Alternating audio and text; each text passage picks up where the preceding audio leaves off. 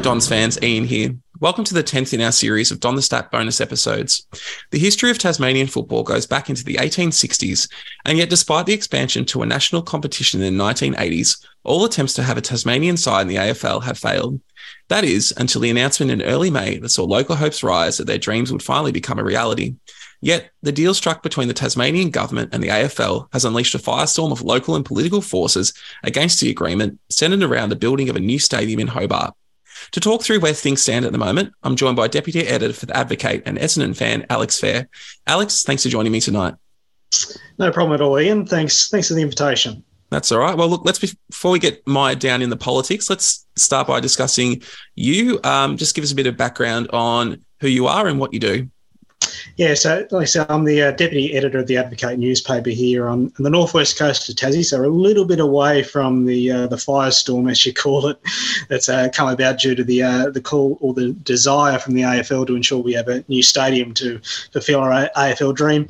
Before that, I was the uh, the sports editor up here for about five or six years, and, and spent about uh, I think it's about eight years or so before that in Launceston with the Examiner, which plenty of time on the sports desk there, amongst other duties, which which allowed me to spend a lot of time around uh, footy from both a, a, grassroots, from a state league point of view, and especially Launceston with the Hawks having a big presence there at uh, what's now called UTAS Stadium. So, for, yeah, from a professional point of view, if we're just sticking purely to football, there's been uh, plenty of that across the journey. But from a personal point of view, obviously everything's uh, red and black, which is why we're, we're having the chat now. Absolutely, that's why I reached out to you. I thought he's a he's the perfect person. We can talk Essendon and we can talk uh, Tasmanian footy. So, really wanted thanks for coming on to talk about that. Well, look, let's start with the with the fun stuff. Let's talk about Essendon. Uh, how did you become an Essendon fan? And can you remember the first time you saw the Bombers play, whether it's on TV or uh, in person? Yeah, I was having a bit of a think about this once you threw the invitation out there, and it probably it's actually I think it's a pretty cool story, but it might not be. Um, so my grandparents on my mother's side, grandfather was a Collingwood supporter, and my grandmother was an Essendon supporter. And I remember the, the very old school sort of headbands you used to have back in the day. I don't know, I don't know if the listeners can remember those, but the, with the old '90s AFL logos, and obviously there was the old bomber there on one of them. So that was a, a red coloured headband, and there was a white one with the old the uh, the magpie there at the times. Uh, long story short was there was sort of we could have had one each, me and my sister, that is. But I was the older sibling, so somehow I ended up with them both. And I eventually got told, no, this you can't have this. You can't be supporting two clubs. So I don't, I can't quite remember what drew me towards Essendon. And we're talking early 90s here, so probably around the 93 Premiership period. Whether that played a role or not, I, I can't answer at this point in time. But I, I, did decide that the Essendon one was the one for me. And that motor history, obviously, yeah, from that point on, I was probably. Um, obviously sucked in by the club and everything that it was sort of the they were producing on field around that that period of time. It probably wasn't until 1998, I reckon, that I really started taking a super, you know, let's say every week interest, if that makes sense. I remember watching the 96 prelim with my grandparents and, and obviously Plugger Lockett's behind, which sunk us uh, with the last kick of the game. But it's probably 98. I think the Bombers won maybe six in a row to sort of the tail end of that series to, to go from nowhere and in, into finals contention. It was probably that period of time when I really jumped on board, and then that led to 99. And, and despite the heartbreaking end of that season, it was good fun until that that point, and then obviously we all know what happened in 2000 yeah. with the uh, you know one of the greatest teams that the competition's ever seen. So that's sort of the brief history about how I jumped on board the Essendon bandwagon all those years ago, and we're, we're still here, you know, more than uh, two decades later. That's right, plugging away. Well, it sounds like you've got a fairly similar timeline to me in terms of 93 and, and moving on from there. So I guess we probably have the same similar memories and then going through the same level of uh, constant disappointment that we've been experiencing this past couple of decades. But look, everything's looking up. We'll get onto that in a minute. I think, that, I think, it helps coming through that period of time, doesn't it? When we grew up, you know, you grew up in that Kevin Sheedy era where the, the expectation was there that success was almost a given, and you know, you know, ninety six and ninety nine prelim final losses by a point, a grand. A, grand final in a dominant year in 2000, even a, a, losing grand final in 2001. There was this great golden era. Whilst the past, uh, you know, since 2004 has obviously been very tough to actually have those memories, it, does actually help. Yeah, it sustains you a bit. Well, look, considering memories, what about the players that have stuck with you most over the time. Can you remember who your first Essendon hero was, and then the pl- other players that have you know really stood out to you as you've been an Essendon fan? Probably the first hero. Yeah, I'd say Michael Long. I'll say, I mean, it's probably the, the obvious, easy answer in many ways if you, we're talking from 1993 onwards, obviously, but, but Michael Long would probably be the one. But I mean, there's many players over that journey, especially that period of time we just spoke about, that still stick with me. One couple that couple that still do for some reason, like Che Cockatoo Collins and Barry Young, got, got you know different sort of players, but, but, what they did in that sort of that late '90s period was just you know still there. Um, I remember Dean Rioli starting off in in '99. You know, sticking with the Deans, Dean Wallace, what he was able, able to do as a player. You, you go into that 2000 period, obviously, and you, you got guys like Caracella and Blumfield, Blumfield, sorry, Heffernan. I mean, there's the obvious ones like Hird, Lloyd, Lucas, etc. You know, you know, Darren Bewick, Boris was always one which will stick with me as well. So I mean, we could go on forever. I mean, there's all the you know the cult heroes going a bit further. You know, Courtenay Johns, the Messiah, who was supposed to save us, save us, things like that. So goes on forever. I haven't really ever been you know a favourite type one individual players sort of support. I mean, if you ask my friends now anything like that, then you know, Waller's the man right now at the moment, and, and obviously his comeback story's been brilliant to watch. But from an overall big picture, it's been more you know, individual, you know, not individual player, sorry, sort of collective over, over, that journey from, from that perspective, about sort of pinpointing this is my favourite player. It's been more, you know, bits and pieces across the entire, you know, 20, 25 years or so, whatever it's been.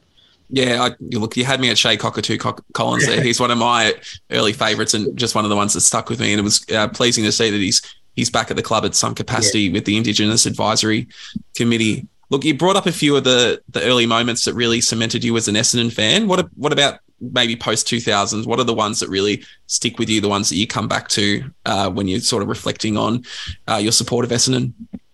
Oh, I mean, if you say post 2000, probably oh, two or three games probably still really stick out to me. I mean, if you go, obviously, again, some of these are probably obvious, like 2009 Anzac Day, you know, that's one which will be there forever.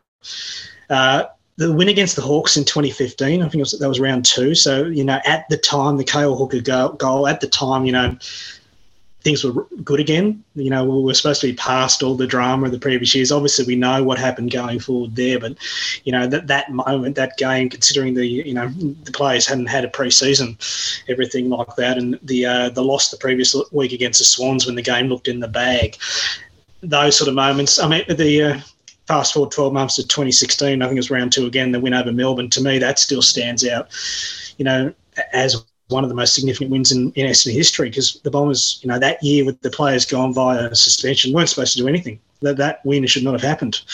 But the defying the odds just to sneak that you know, it was only three wins for the year. You know, the, the end result was what was expected from a ladder point of view, but to get that win still, you know, it still stands out to me years later. So, I mean, if we're talking individual wins, you know, they're, they're the sort of three that still stand out to me if we're going post 2000 as performances. I mean, we've had, there's been other moments to remember in that period of time, obviously, but they're probably the three that still, you know, even now, if you sort of sit back and think about those, or you jump onto YouTube and look at the, the vision of that final siren, it still makes you smile almost like you're watching it live. Yeah, absolutely. A lot of people have brought up that that 2016 win as as one of their favorites when we've been going through this series. I, I do also like that uh, 2015 one. I I got stuck on a plane um, through most of the the second half coming back from a footy trip in Adelaide. So, but I got in the car and managed to hear the last uh, last little bit of it with the uh, the Triple M commentary, which I think you yep, can yep. find synced up on, on YouTube with the, the Cale Hooker kicking bloody goals. So yeah. Um, yeah, I did manage to at least catch catch the audio of that. No, pretty sure that you know even though he's played for another seven years, they're still digging parts of Brad Hill out of the uh, MCG turf yeah. after Patrick Ambrose slammed him into it. Um, yeah, yeah. Look, before we start moving on to focus on Tasmania, I always ask the guests on this show What's your unpopular Essendon opinion about the past or present? What's the one thing that would put you mm. against most of the fan base? Yeah, it's a good one. Good question. Unpopular. I don't know if it's unpopular, but sort of think that maybe we went to Sheedy may have gone two or three years too much. Maybe we when, when things started to turn pear shape around that, the salary cap period, and what was it, 2000 and ended 2002 when Blumfield, Heffernan, Caracella went, and Moorcroft at that time from memory, and that was a year after Hardwick. That that should have been the exit should have come sooner rather than that you know, the, the it was always a badge of honour the fact that there was one coach. You know, as an Essendon supporter as a kid, you know, we had this one powerful coach, everything like that, and it delivered success. You know, there was four premiership trophies there. That that maybe just maybe things should have, you know, the cord should have been cut earlier, and uh, who knows where we'd be now if if things had gone that way. Maybe the you know the Mark Harvey handover, which had been rumoured for many many uh, years before, and if that had taken place, where would we be now? Th- things like that. We can't we can't uh, we can obviously we can't go back in time from that point of view. But maybe that's one. Maybe that that's the way we dealt with that as a club. You can sort of relate now that there's still sort of hang-ups from the past in a way that we still probably go back more instead of going forward. We still have that opinion.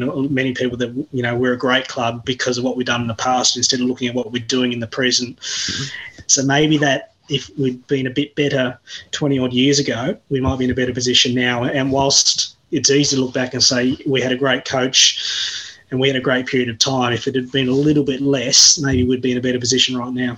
Yeah, I think that I think just sort of reflecting on it, I think we didn't keep up with the transition to professional football. I don't yep. think our drafting, our drafting and trading strategies during that time weren't weren't ahead of the curve. Whereas uh, exactly.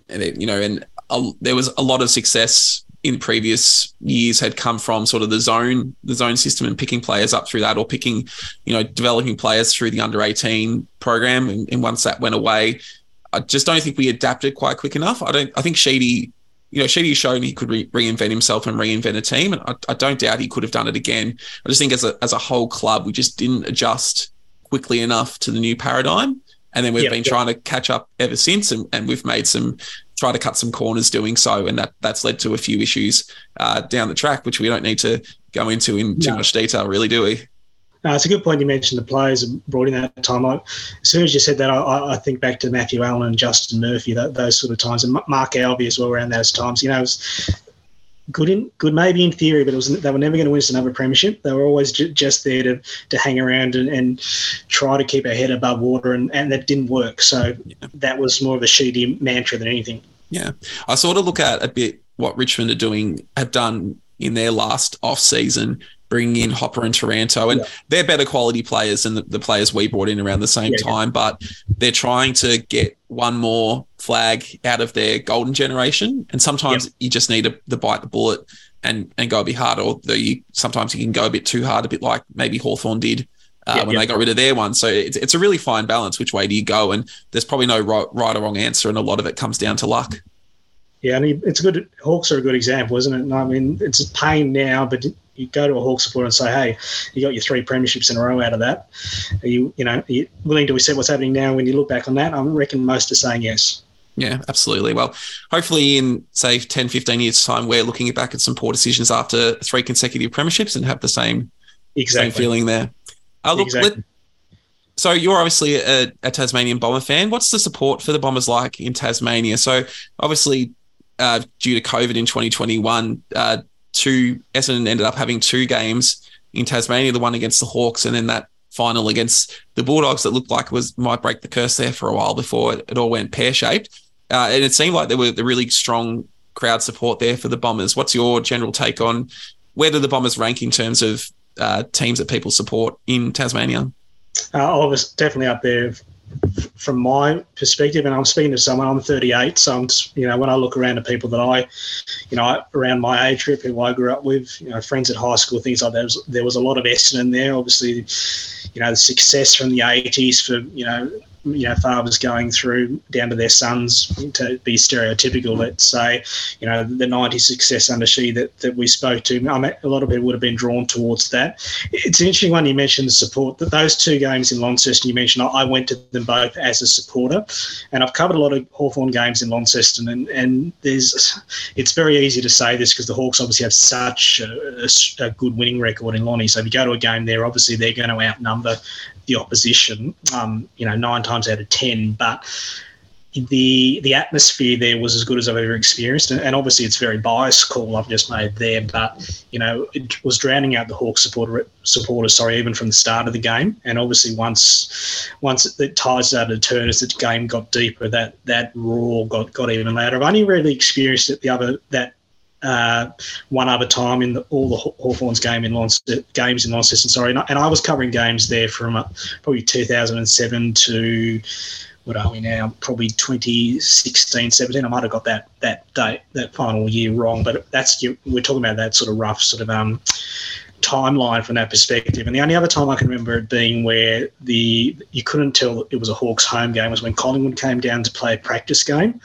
and the Collingwood chant in the final quarter was was as loud and as you know, hate to say it, almost as riveting as anything I've heard at, at a footy venue. So, to put that into context, yes, it was um, the support here is amazing. The game, I think, I know it was a reduced capacity from COVID, but the game sold out in, in no time, which in an era where you know, crowds have dropped away. It was an outstanding uh, result. Same same thing with the final as well. Obviously, as an Essendon supporter, it was one extreme to the other, where the first game against the Hawks was, you know, as good as it's ever been, and then especially the second half against the, the Bulldogs when the the, uh, the, heavens opened up. So not only was there a goalless second half and the the curse, as you said, continuing, but it was uh, pissing with rain as well. So it was not a good afternoon at all from that point of view. But yeah, Essendon is one of the clubs, the big big Melbourne clubs.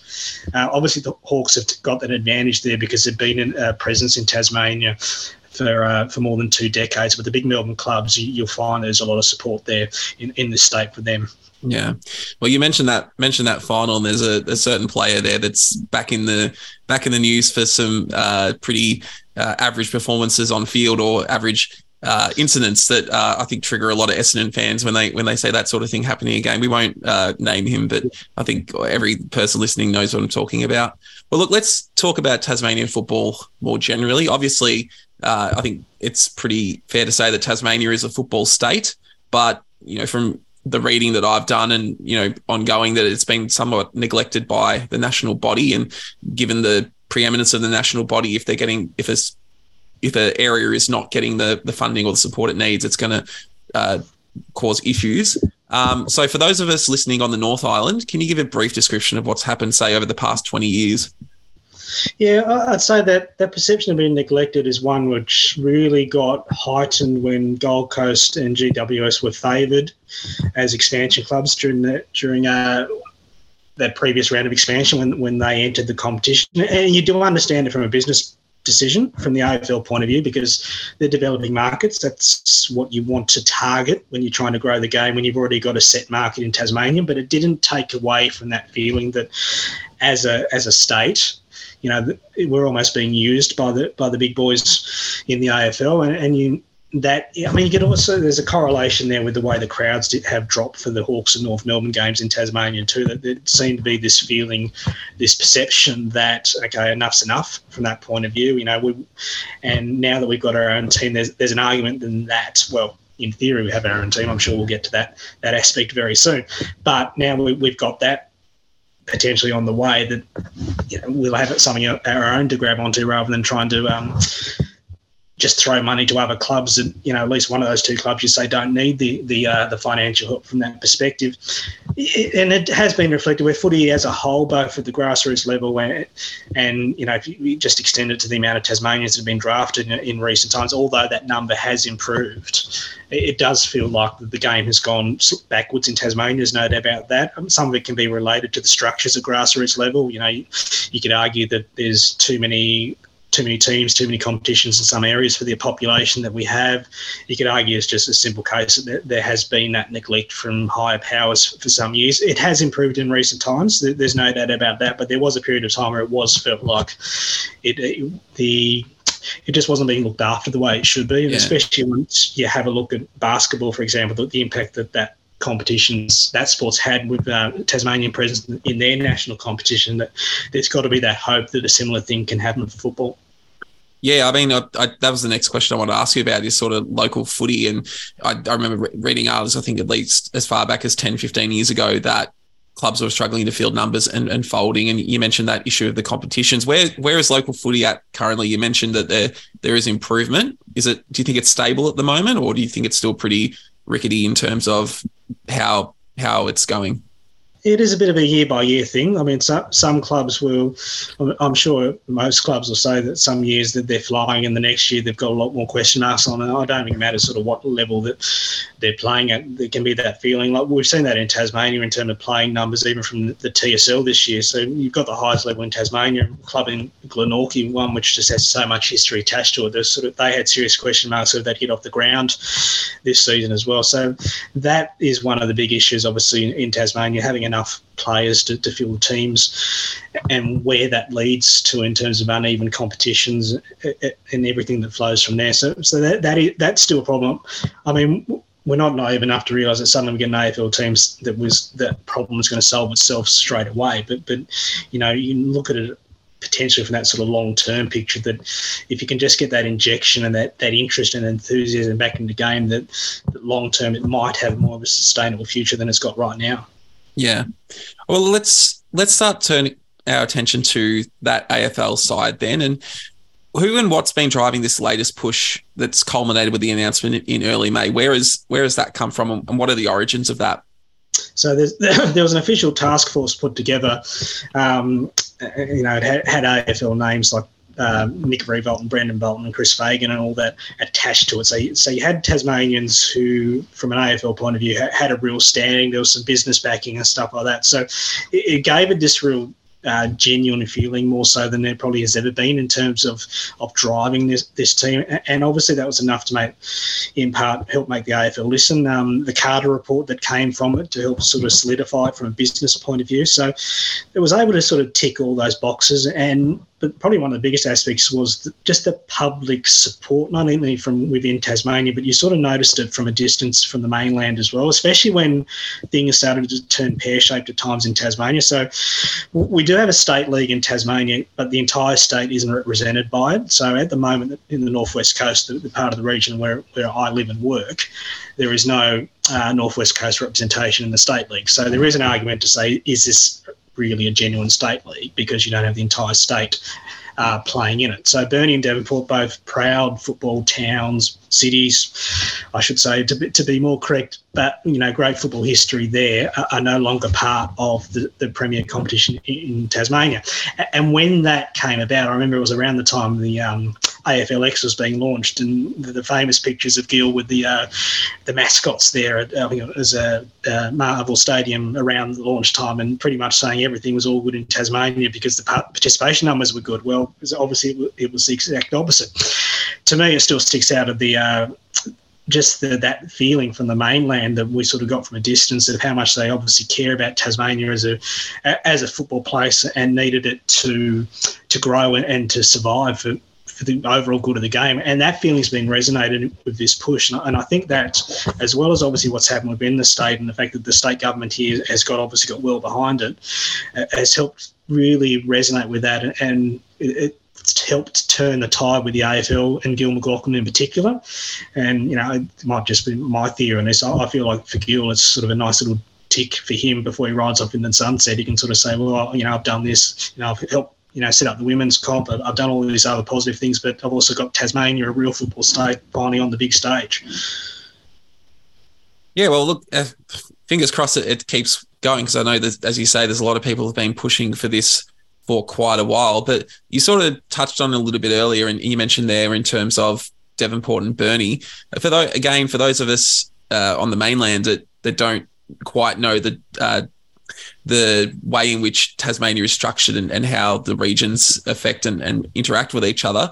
I guess the, the big divide in, in Tasmania is between the north and south. And just give us a bit of a sense of what that's like living in Tasmania and what that means for the potential for a, unified Tasmanian side, especially if it's based primarily in, in Hobart.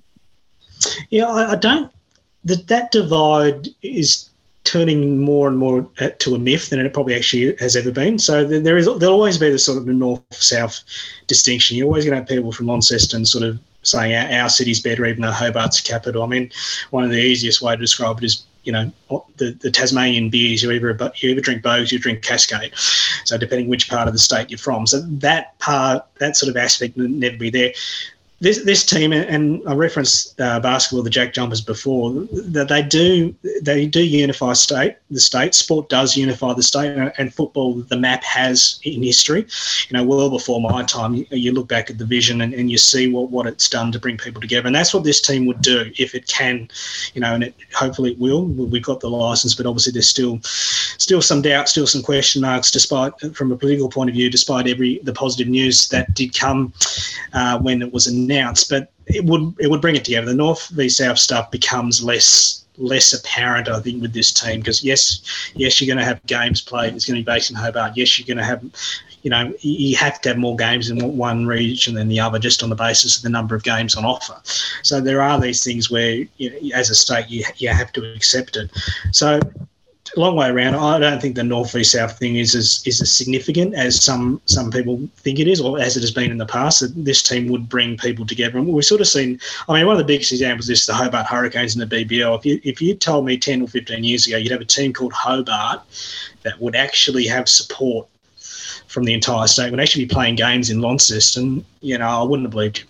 But they are, you know, I know the Big Bash has sort of waned a bit in terms of its popularity in recent years, but Hobart, you know, they promote themselves as Tas- Tasmania's team. That that's accurate, and that, that's worked. And that, that's sort of an example of sort of breaking down those barriers. That yes, it might be based somewhere, and in this case, it's called something else, but it's still, uh, you know, it's still a Tasmanian team in a national competition. It's something that we all have pride of as Tasmanians, no matter where we live. Sound look as you as you said there. So it doesn't sound like that's going to be a major issue behind uh, preventing the side from being a success. Well, let's look at something that could um, cause issue, and it's probably what's causing a lot of the debate at the moment. The conditions of the contract that the government signed with the AFL, and that that's only come out just recently. Uh, what's been learned from that, and what do you think it tells you about how committed the AFL is for this to be a success? Well, I think the AFL is committed. I've got no doubt they they want this to happen. I, you, you sense you sense they're an organisation that's not going to waste their time. They wouldn't be they wouldn't be offering up a license if they didn't think a would work, and b that it, you know, and obviously from it working, I mean more than just from an on-field perspective that it wouldn't be a sustainable business model from that perspective. I mean the obvious one is the stadium. I mean that I know that's that's generated so much angst already in Tasmania. I'm guessing it's sort of the spotlight's been there for those listeners from the mainland from that point of view as well. So, you know, that that's sort of the final hurdle. I mean, we sort of say within our organisation, the advocate, it's a price that we have to pay. I mean, nothing comes for free in this world, and obviously that's got to be the case that we take. You can understand the frustrations of some people in regards to the world that we're in, in terms of um, there might be higher priorities in terms of you know housing, health, everything else like that. But this is you know like I said, the price you have to pay to actually get get this happen. If we want a, a team, then you know that this is something that we you know people are going to have to bite the bullet to ensure that we can have this have every have the have the dream realised, and the stadium is, has to be part of that. Now, there's some questions about whether we need it based on the fact there are already two AFL standard venues in Tasmania, but at the same time, you could argue why just stick with what you got. Why not? Why not aim big? Why not try to make this singers and make this the best possible product it can be? And, and a new stadium just looks to be the best way to do that. Yeah, and I mean, again, you see sort of what's happened with with Perth and, and Optus Stadium and uh, the way the Adelaide Oval redevelopments really redefined that city. And you would expect that with the Olympics in Brisbane, that the Gabba is they're going to make the Gabba, you know, one of those places. And um, you know, I think I've I, I understand where a lot of people are coming from when it comes to the stadium and, and the, the money that's allocated because there is a housing crisis and there's a health crisis across the whole country. Um, but yeah, some people argue oh, it's only going to be used six times a year. And you think about modern stadiums these days, you know, they're used for concerts and things like that. But even the function centers within them, you know, they'll get round the round the um around the EU. So, for example, our the school that I work at um, is doing their formal at Marvel Stadium. So, you know, you could have things like that. So you've got constant employment, you've got constant events going on in that area. So I think people need to think a bit broader in terms of the value it can bring and, and the regeneration it can bring. Again, recognizing that, you know, people have to make choices with money. And I understand where people are coming from, where they think that the choice should be you just pump more into housing and health again, which is a, a fairly valid point.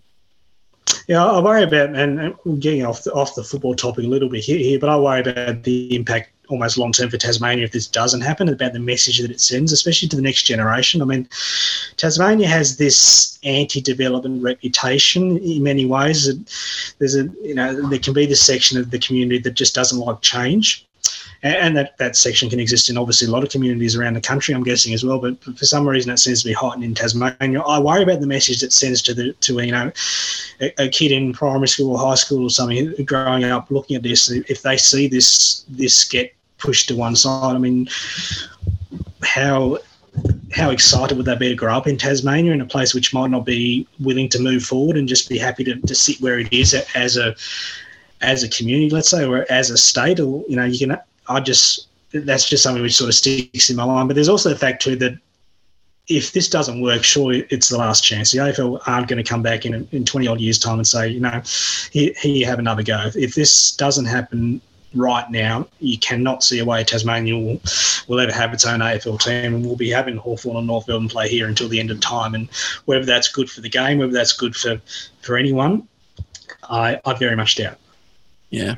Well, you mentioned earlier, you know, one of the arguments against the new stadium deal is the existing grounds in Tasmania that are currently used for AFL in, in Bellerive and or Blundstone Arena now and uh, UTAS York Park. Um, what are the issues with with those statements. I, when I did see that when uh, Albanese announced the funding for uh, the Hobart Stadium, that there was going to be redevelopment also on York Park. What's the what's the main problem with Bellerive? Why why can't that work as the home stadium for the team? I reckon the biggest issue is location. So it's not actually in the CBD. And, and again, you, you, sort of use Adelaide over, you use Perth, you, you, know, just go to Melbourne. You've got your major stadiums within walking distance. So it's just that little bit out of out of the way from a location point of view. It, there's also the fact it's actually a cricket ground, not a football ground.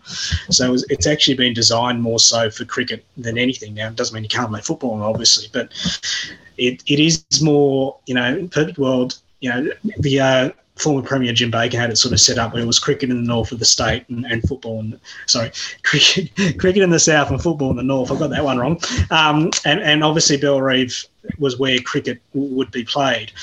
And football we played at York Park. Now we've moved away from that, and we sort of mentioned that north-south divide. That was, would have been part of sort of uh, implementing that.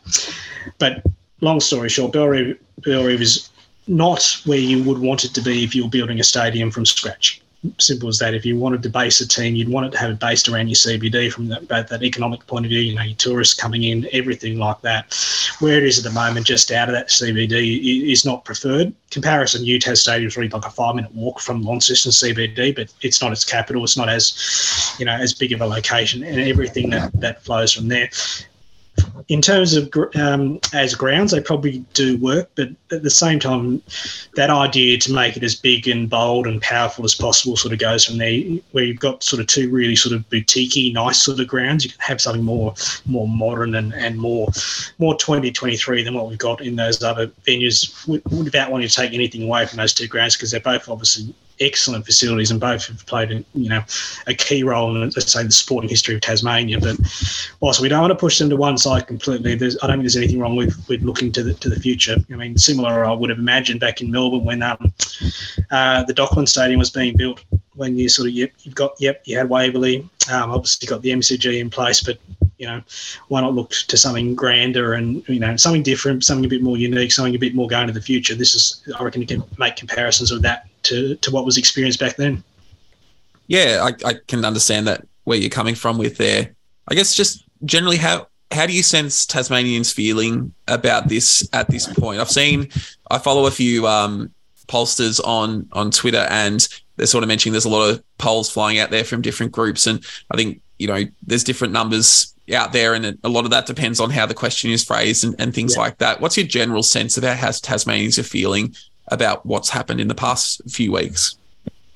I'd say a general sense of unease about it all. Like it went from the, the highest of highs to to suddenly so much, so many questions, so many doubts about it all. That'd be, the, I reckon that's the safest way to put it. Like with anything, you've got you you got your vocal supporters of the stadium and you got your vocal anti-stadium types. Let's say there's you know it's probably those in the, that middle ground as well, but it's still, I mean, there are some which will say it's already dead. It's probably some who have a lot more political political knowledge, sorry, than, than I do from that perspective. But I still reckon it's probably too close to call from that perspective. And knowing the power that the AFL's got, there's still that part of me which makes me think they'll find a way to make this work, even if it's not the desired model that they, they put out there initially the general public, I just feel like there's an element of, for a lot of people, I think they just think it's a bit sad how it's developed, how it's gone from being that ultimate celebration to, you know, suddenly it's our moment to play with the big boys, and it's become that sort of political football now, and it's become that that real debate and almost just a, a divisive sort of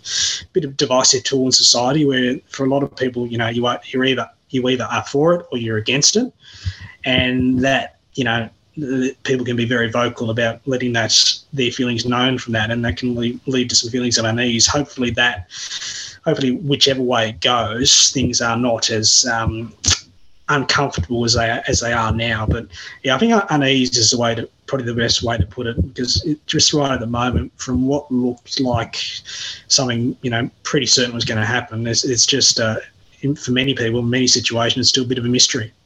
Yeah, and I think at the moment, the, with the way in which it's been negotiated with the new uh, independents, it, it's they've had to change the way that they're classifying the project, and it now has to go through Parliament and the like. So I guess there's questions there about what the likelihood of that is. But again, you know, that's got to play out, and you know, that's probably got a few months left to run, really, doesn't it?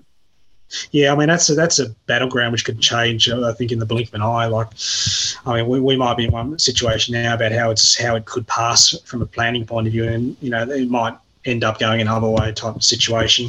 It's really a difficult one to comment from that point of view. The one thing to, keep in mind it is it, it, has become that political football where obviously the Labor opposition in Tasmania as well as the Greens are sort of running with the uh, the concept of being really you know, anti-stadium, even though from a Labor perspective, you're probably not as, let's say, concrete in terms of their opposition to it because, you know, there's enough, you sense there's enough realisation from Labor that they know if they're 100% anti, then they're 100% anti the team, which is, from a political point of view, um, wouldn't be the wisest move.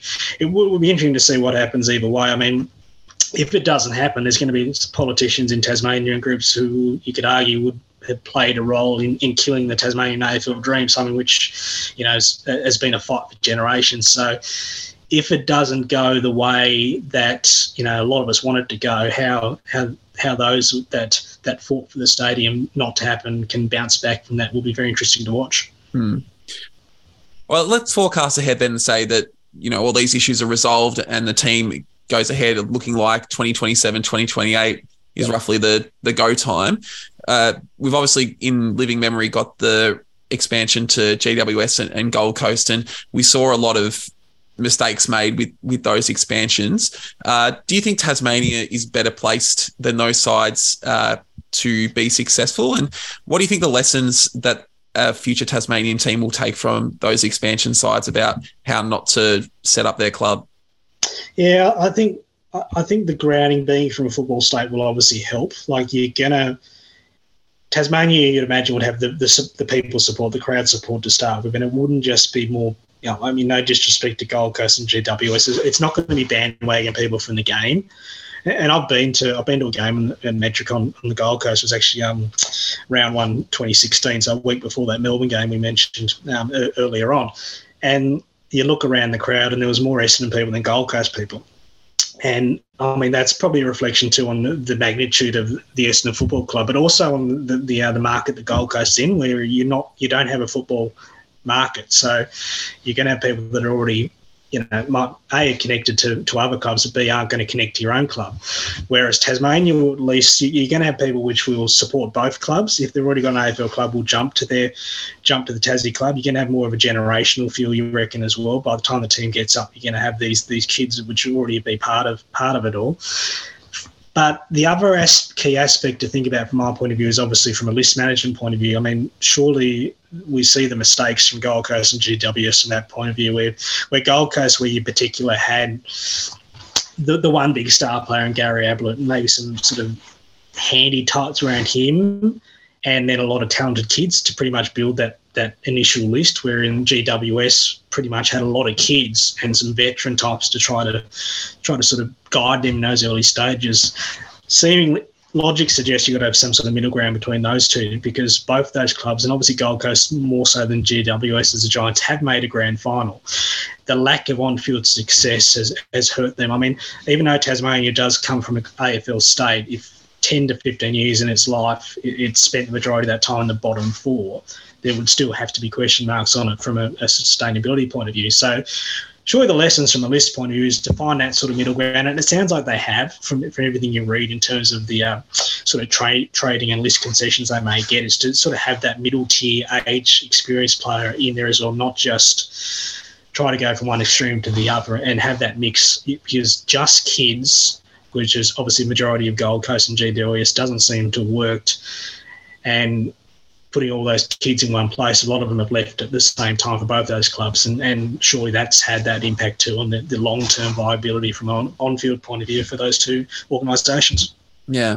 Well, you mentioned the concessions that it seems like they'll get in terms of draft picks and, and then ability to to trade players. And I think it's uh, any Tasmanian player that's played over 100 games. Uh, or any person from Tasmania has played over 100 games, you you have sort of father son rights there you know, given five years in the future, let's say the Tasmanian side comes in and is able to, you know, coax the best Tasmanian talent back home. Uh, I'm thinking as an Essendon fan, where Port Adelaide came in and they were able to uh, get Wanganeen to go back. Is there anyone you can think of that you would want to you want to guarantee to get to to come back to be sort of the the face of that side at this stage, or is there no one really outstanding. I'm actually just throwing this question at you yeah. at short notice there. Sorry. So probably oh, probably the one that jumps out to me, and I reckon he'd still be in a good age bracket. Alex Pearce at Freo.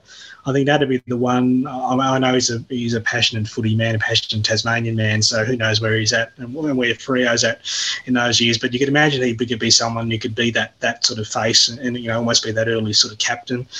Uh, on recent times, um, Lachie Cowan at, at Carlton, he'd, he'd be sort of someone that yeah, he's made that. He made, a, you know, he's obviously made a good start to his time at AFL level. So he's someone from an age point of view you think would be right at the prime of his career by the time that gets going. Um, Seth Campbell, another one from the northwest coast, was uh, went to Richmond. I think it was in the rookie draft last year. So from an age point of view, probably around there.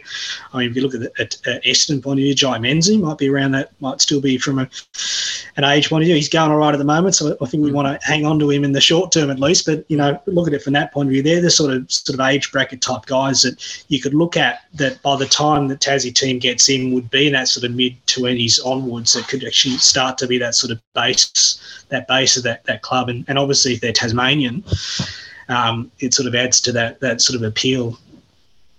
Yeah, I guess you'd want to have a, a fair Tasmanian flavour there, although yeah. you know people move down and, and adjust to say Hobart lifestyle, which a lot of people have, have done. You know, they move down yeah. and enjoy the the quietness and the you know just the the region and, and the differences there. You know, they've said, you know, people said, oh, people would love to go live at the Gold Coast, but that hasn't really, you know, obviously worked out. So maybe Hobart will be the next destination there. Well, Geelong seems, if you talk to people, I mean, I've only spent a little bit of my time in, in Ge- Geelong, but talk to people, that's the appeal of Geelong, as well as obviously some, you know, on field success. So if Hobart in any way can replicate that aspect and you know, a bit, bit of a, few wins on the board helps. But if they can replicate that aspect, then surely that's got to be appealing too. To not everyone's made for the, the big city, the big smoke. So it, it does add that sort of nice alternative to to that aspect of life. Yeah, absolutely. Well, look, we're going to start wrapping up. Alex, really want to thank you for joining me tonight. Just quick shout out where can people find uh, your work and, and your Twitter handle? Uh, yeah, that's good. Uh, so the Advocate Advocate website is best place to go. We've obviously got uh, social media accounts there on, on Facebook as well. So uh, northwest coast of Tasmania is where we are based. Look at that. Uh, so my Twitter handle, I think it's, geez, what is it? AJ Fair 85. Geez, it's been a while since I remember what that is, but yeah, find me there. Um, despite the fact that I don't, uh, it's more, that's right, AJ Fair 85. I'm not writing sport anymore. I'm still tweeting a lot about sports. So if you want some um, over the top Essendon tweets at times, it's it's a good place to go. I know you, you're good at that as well, Ian. So we, we got that in common. Absolutely. Well, look, Matt, I said before, I said earlier to someone that uh, during when the match is on, we can afford not to be reasonable, and then we turn back the reasonable face on after the match. But during the game, we're all one-eyed Dons fans. So yeah, really want to thank you for uh, coming on and joining me, and I'll put links to that stuff in the show notes. Um, really appreciate your insights on what's going on the Tasmanian AFL side. Uh, look, for those listening on the made feed, this episode was released a week earlier on Patreon. You can sign up to Patreon for a free trial from the link in the episode description. Uh, as always, a bonus episode we released one week early through Patreon each month. Until next time, stay safe and go Dons.